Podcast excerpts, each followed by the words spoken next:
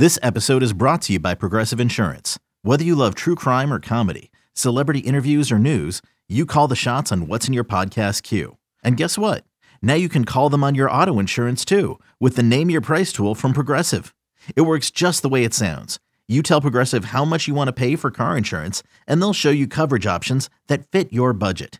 Get your quote today at progressive.com to join the over 28 million drivers who trust Progressive. Progressive Casualty Insurance Company and Affiliates. Price and coverage match limited by state law. Welcome into the Odds and Audibles podcast. I'm Matt Prehm, Eric Skopil on the show as always. And we're also going to bring in a third person to the show. That is Greg Biggins, the national recruiting analyst for 24 7 Sports. Good friend of ours. Greg, thanks for coming on the show. Uh, how you doing? I'm doing just fine. I'm good, man. It's good to be with you guys. So we're, we're on this on this week uh, to, to talk Oregon football recruiting, but before we dive into just Oregon specifically, the month of June feels like it's going to be wild for all of college football, with the dead period being lifted after I don't know what'll be 15 months or so. Just what are the are the things you're expecting to happen from just a national landscape? Is there going to be like a huge rush of commits? a bunch of new offers, you know, guys cutting things down. Like what what are you expecting June to be like? Yeah, you know, that's a, that's a great question. I, I honestly, it, it's only been a year, but I feel like it, feel like it feels like it's been forever since we've actually had kids able to take official, unofficial trips. Um, you know, coaches able to work out kids on campus. So all that's going to be going on. Um, you know, I could see you know, a, a, rush of commitments. Obviously, you're going to have kids going on campuses for the first time, and and you could, so you'll have a, a, great chance maybe have some kids just go somewhere, fall in love with the campus and the place, and and just want to end it. Um, and then I also, like you mentioned, I could see a lot of new offers going out once schools are able to work out some kids and, and do some of these satellite camps. For those who don't remember what those were, I know out in Southern California, there's going to be a bunch of them uh, where someone will host a camp like a Sacramento State, and there'll be like eight colleges there. And so, even though it's technically the Sac State camp, you could see, you know, I'm just throwing out schools. You could see, you know, Oregon, UCLA, Oregon State, Fresno State, all at that camp. So, I could definitely see a lot of new offers. Um, you know, obviously, I think we'll see a handful of commitments, and then maybe, like you said, guys will, will after taking some trips, um, you know, maybe they'll just want to um, narrow the list down, but still wait until the fall. You know, I think a lot of kids will take unofficial trips in June and then maybe still do their officials in the fall. That's what I've been told by by some guys. They kind of still want to see that game atmosphere. So right. it's good. Like you said, man, it's going to be wild. It's going to be fun. I'm, I'm looking forward to it for sure. Do, do you think we could put too much stock into what happens in June, whether it be guys going on visits and being blown away and oh the Oregon, you know, Oregon leaves for this guy now, or maybe schools go and watch this guy for the first time in June and think, wow, this guy's legit. We have to offer, we have to take his commitment now. Can we put, is there a case where we, we put too much focus on what happens into June? Um, yeah, I don't know about too much focus. I mean, you, you gotta, you know, remember, obviously a lot, a lot of these schools, they already know about these kids, right? They've already done a lot of pretty thorough evaluation. I think same thing for the kid. I think they've already done the, the Zoom calls and, you know, found out last year that a lot of those guys doing the Zoom calls and the virtual tours kind of felt comfortable already to make a decision without ever stepping foot on campus. So uh, I'm not sure if I'm, I'm, answering the question correctly. I don't think, I think June is going to still be very impactful. Um, just I think there's no substitute for actually getting a kid on campus and having them kind of get, you know, that, that wow factor, you know, just speaking specifically about Oregon, you know, no one does a better job of really wowing a kid on campus than Oregon, especially, you know, just even an unofficial trip. So, you know, I, think for Oregon, you know, getting kids on campus will be huge. And I think you will see a lot of guys who visit. All of a sudden, Oregon will elevate up their list. Are you are you bracing, Greg, from like a personal level? I know you've been in this industry for you tell me how many decades. I know it's more than a couple. Um, are you bracing for this to be maybe the busiest month like that you've had period like or, or, is that or is suggesting something like that overstating it? Or i mean I, I just think from an outsider's perspective a little bit here like 15 months without really any of these recruiting rules being in place and like basically very very limited contact and contact being very different like are you anticipating this could just be a complete wild wild west month? Or or is it more likely that it ends up being kind of a little bit maybe more mundane than people are building it up to be Um, I, I, would say probably in the middle. You know, I don't think it's going to be the, the wildest. I, I, I know, I know recruiting is definitely fast forwarded to where, you know, everything starts earlier now.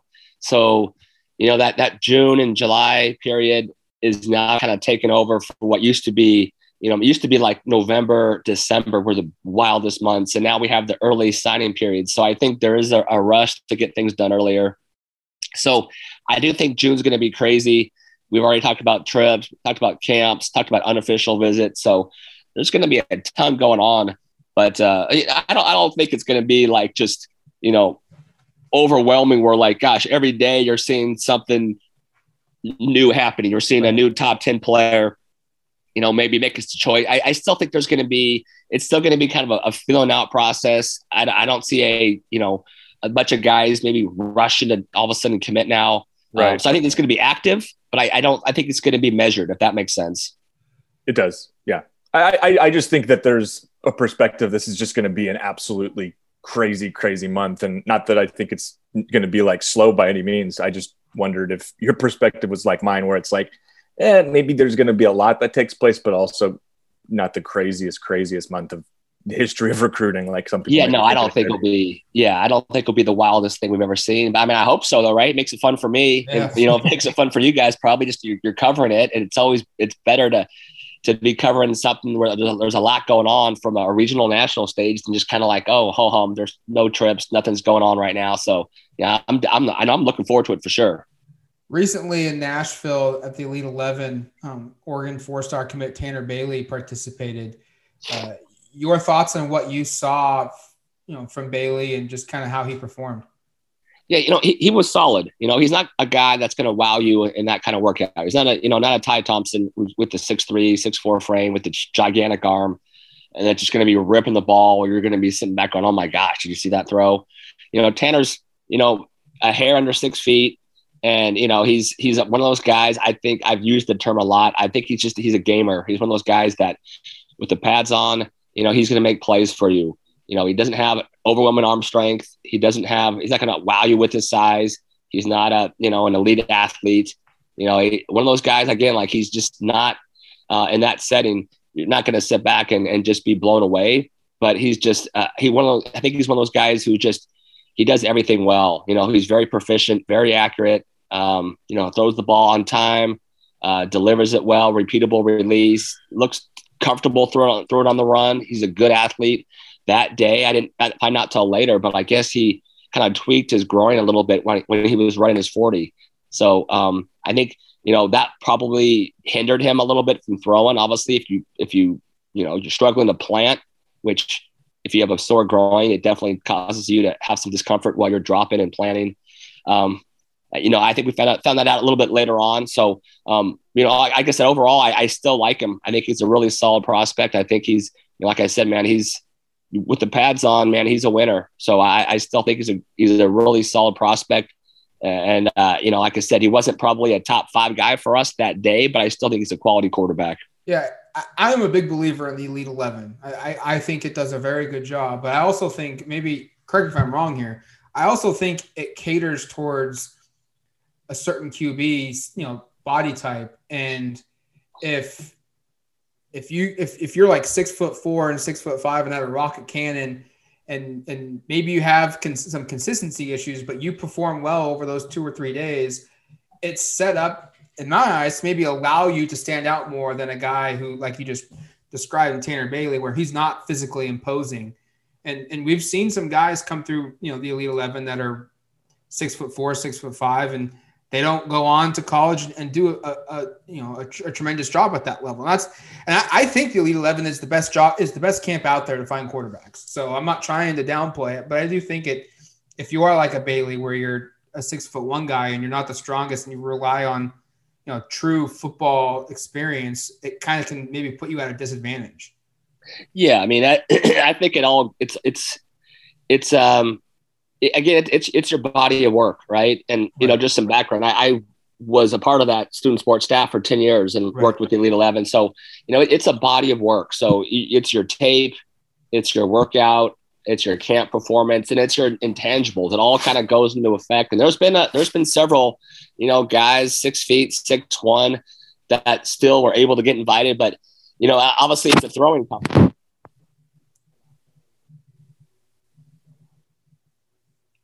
Oh You know, five guys in a row, and everyone gets a rep.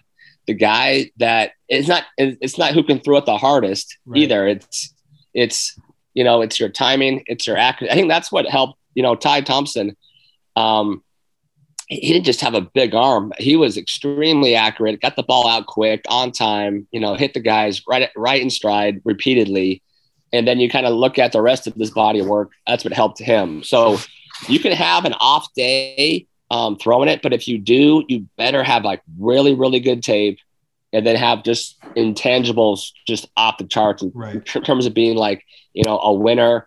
Um, you know, I, I think they're starting to have a formula that also measures your athleticism, which I like because I've always been a proponent of athleticism at the quarterback position. So it's it, it's a little algorithm that they kind of put together, and um, so it, it's it's a lot of different little pieces. So I, I think, like you said, it's not the uh, you can be a great co- college quarterback and not even make the Elite Eleven, or you can be a great Elite Eleven quarterback and never you know piss a drop in college. So yeah, you'll you'll see both sides.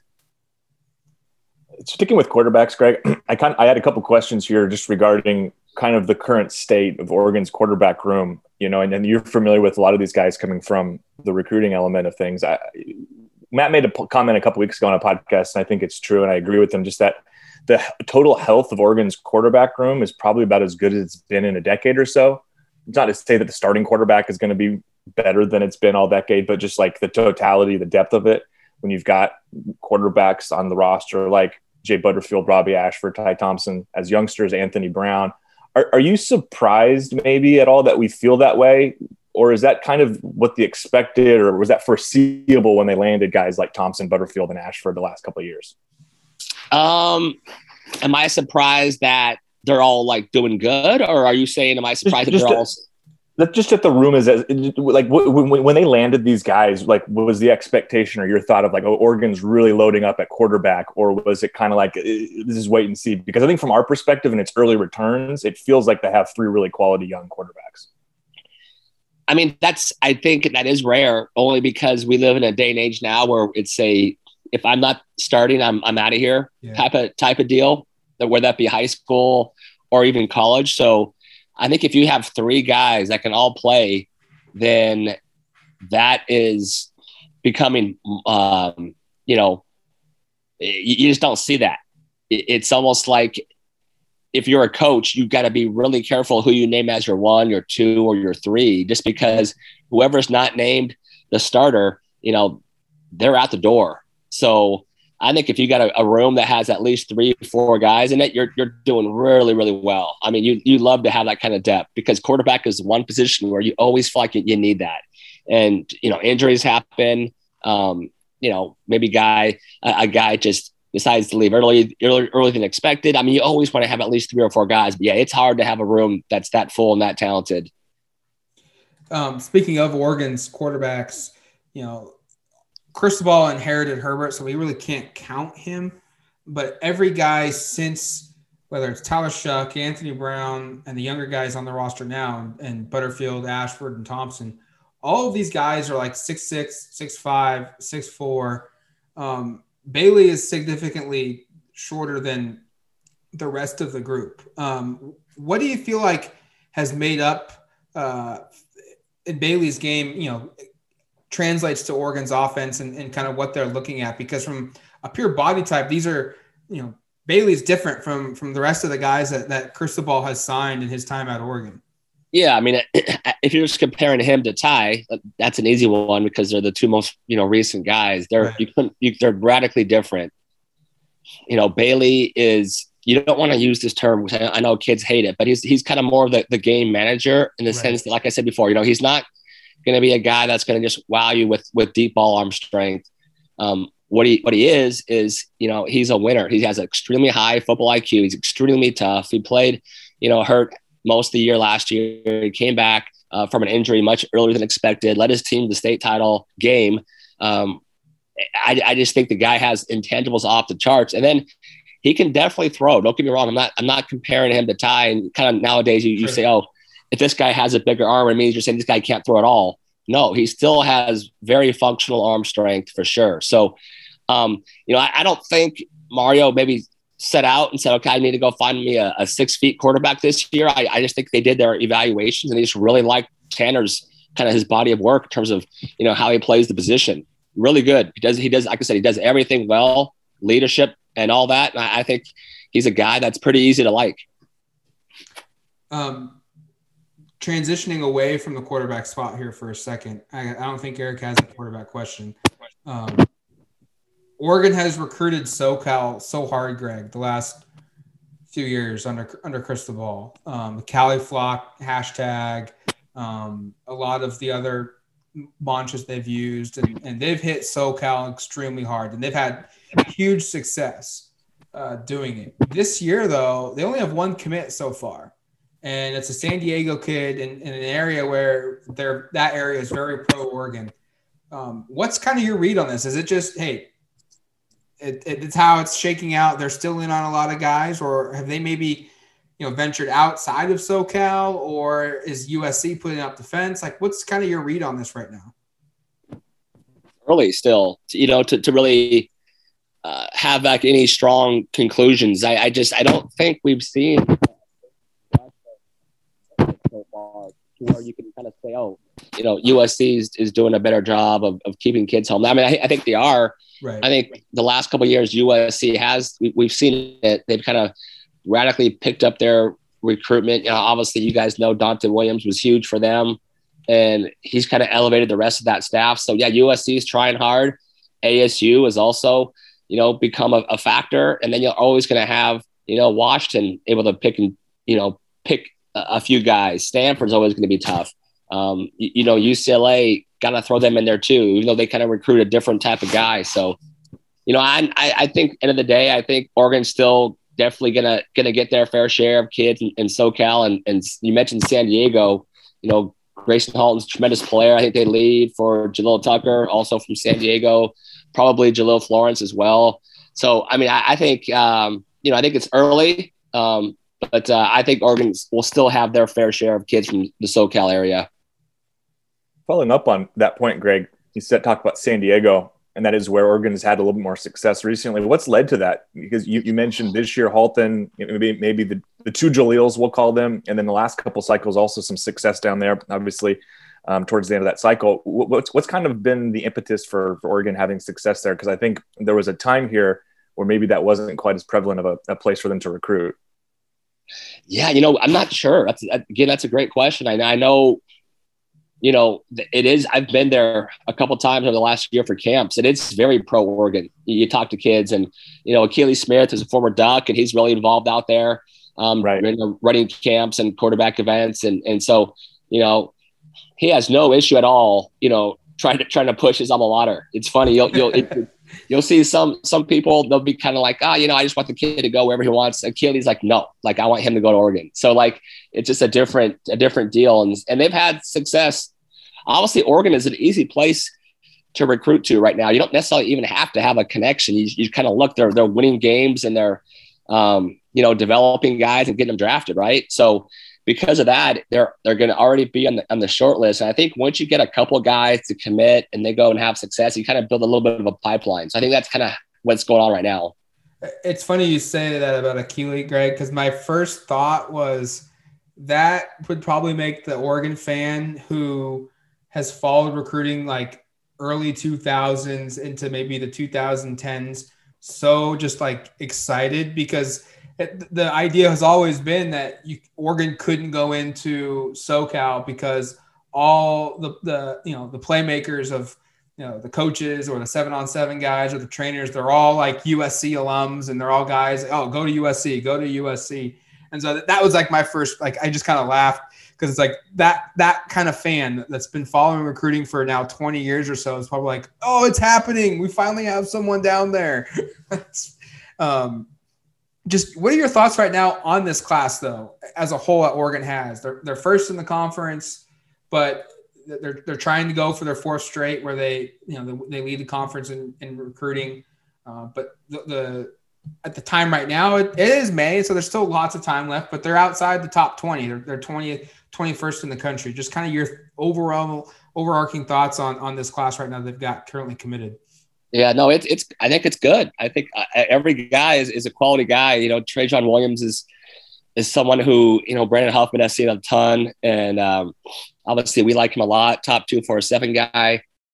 You know, Gracen Halton, he goes to every single event possible. He was probably the you know, one of the top two overall performers at the UC camp, which I think was just two weeks ago. Um, you know, really, really good player. Uh, I actually think we have him probably a little underrated. You know, he's multi-positional on the D line, really athletic, just grown man strength, just throwing guys around. He's really quality. I, I really like the way he plays quite a bit. Um, you know, Stefan Johnson from DeSoto, Texas is you know, an athlete. You know, there's it's really deep year for for athletes, wide receiver DBs in Texas this year. And uh, so I think Johnson may kind of get a little, little bit lost in, in, the shadows, but just talking to our Texas guys, you know, they like him a lot. So, I mean, like you said, like, like seven or eight guys committed so far. I don't know how many total they're going to sign, but, um, you know, I think if you're looking for, always looking for, for quality over quantity, I think all those guys are all, you know, very good football players. And the last question I've got for you, Eric's got one more, but just right now, who are guys you feel like who aren't committed?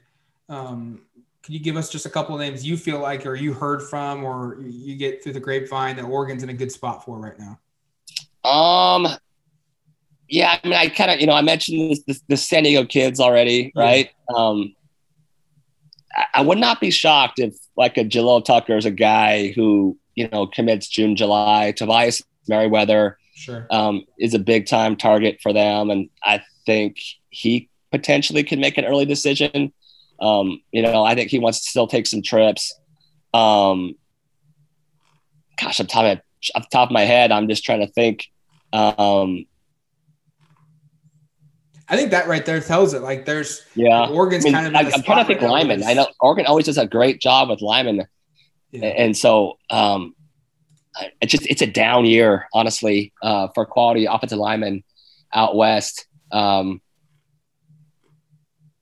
they've offered a couple guys again, San Diego, Jackson Moy, uh, who will trip to Oregon. Um, he's got some USC ties, and then um,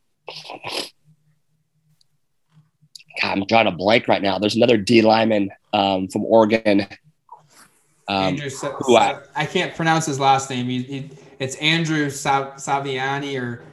No, it wasn't even that. It was a guy I, I crystal balled to uh, San Diego D lineman. Oh, San Diego Oregon. guy. Okay, I thought you were yeah. thinking Oregon, Oregon Prep. Yeah, no. Um, I know you guys know, man. I'm not super sharp. I'm not, I'm off my game today, man. I've been dealing with this migraine, so I'm struggling here. But all good. Um, no, I mean, I I think lineman is is always going to be the key to every class. So right now, you know, I'm I'm interested to see how they fill those D line and O line spots, and I think that'll be the decider. And so I wish I had some names just to fire off, but uh, you know, we'll end of June we'll do this again, and uh, I think it'll be a lot more a lot more stuff to talk about. Sure.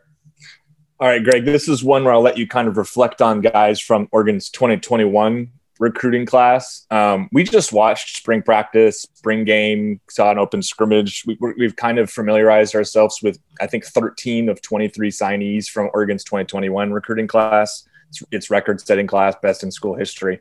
There's 10 more guys that are going to enroll, gosh, in the next probably two to three weeks here to get started with uh, summer workouts and, and everything you're obviously very familiar with some of those players. Are, are, are, there a couple of them that you look at and think they could maybe help Oregon sooner than later?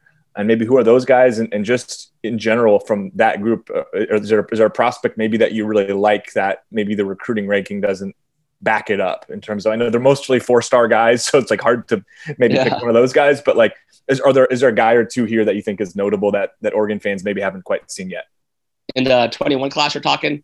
Yeah, and 21. The guys that haven't quite there's there's 10 13 enrolled already and we're here for the spring. So fans have kind of seen yeah. a little bit of those guys, but maybe some guys that are, are yet to enroll that you like a little bit. I'm not even sure who who's enrolled already. You gotta gotta help me out a little All right, bit. Greg, um, let me let me read you the 10. I'll give you 10 options here. So we got uh four star cornerback Avante Dickerson, four star all purpose back Seven McGee, four star wide receiver Isaiah Brevard, four star running back Byron Cardwell, four star offensive lineman Jonah Miller, four star linebacker Jonathan Flowe, three star, uh, I think he's going to play linebacker, so I'll say linebacker Terrell Tilmon, three star linebacker Jabril, sorry, Jabril McNeil, three star corner Darren Barkins, and three star outside linebacker Brandon Buckner. So those are the those are the ten that okay. have not enrolled yet.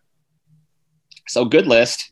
Um, yep. uh, of that list, I mean, I like Byron Cardwell Cardwell a lot. Um, all-purpose guy, running back. He's an, an every down guy. Uh, kind of underrated athletically, good speed, runs extremely hard. Um, like Avante Dickerson a lot. I think he potentially could be an early impact guy. Um, a guy who I think can't make an impact or, or likely won't run away, but I like his long term upside has always been Darren Barkins. I think he's one of the fastest mm. guys, just really skinny, but he's already put on about 10, 15 pounds since the end of the year. And I think uh, he has a chance to be a really quality you know, potential two way guy. I know they bring him in as a corner, but I think he could be a, a really good wide receiver if they wanted to ever make that move too. So uh, I think he's going to need time to be a redshirt guy, but I think down the road, I think Barkins has a chance. So, um, but overall, if you're asking me, you know, who of that group, you know, I, I would say um, Cardwell, Dickerson, um, maybe even Brevard. I think all those guys have a chance to play, you know, early. That's without knowing the depth chart and how many other guys they have in front of them. Right. But I think all those guys are talented, t- talented enough to play as true freshmen. Greg, thank you for coming on the podcast as well, and we'll take you up on that maybe in July or or August when things really the dust really settles. We'd love to have you back on and talk a little bit more recruiting after the the, the month of June you know goes through and we we get the visits in and we get offers out and satellite camps done. Yep. Let's do it. I'm in. You've been listening to this week's Odds and Audibles podcast. Talk to you later, folks.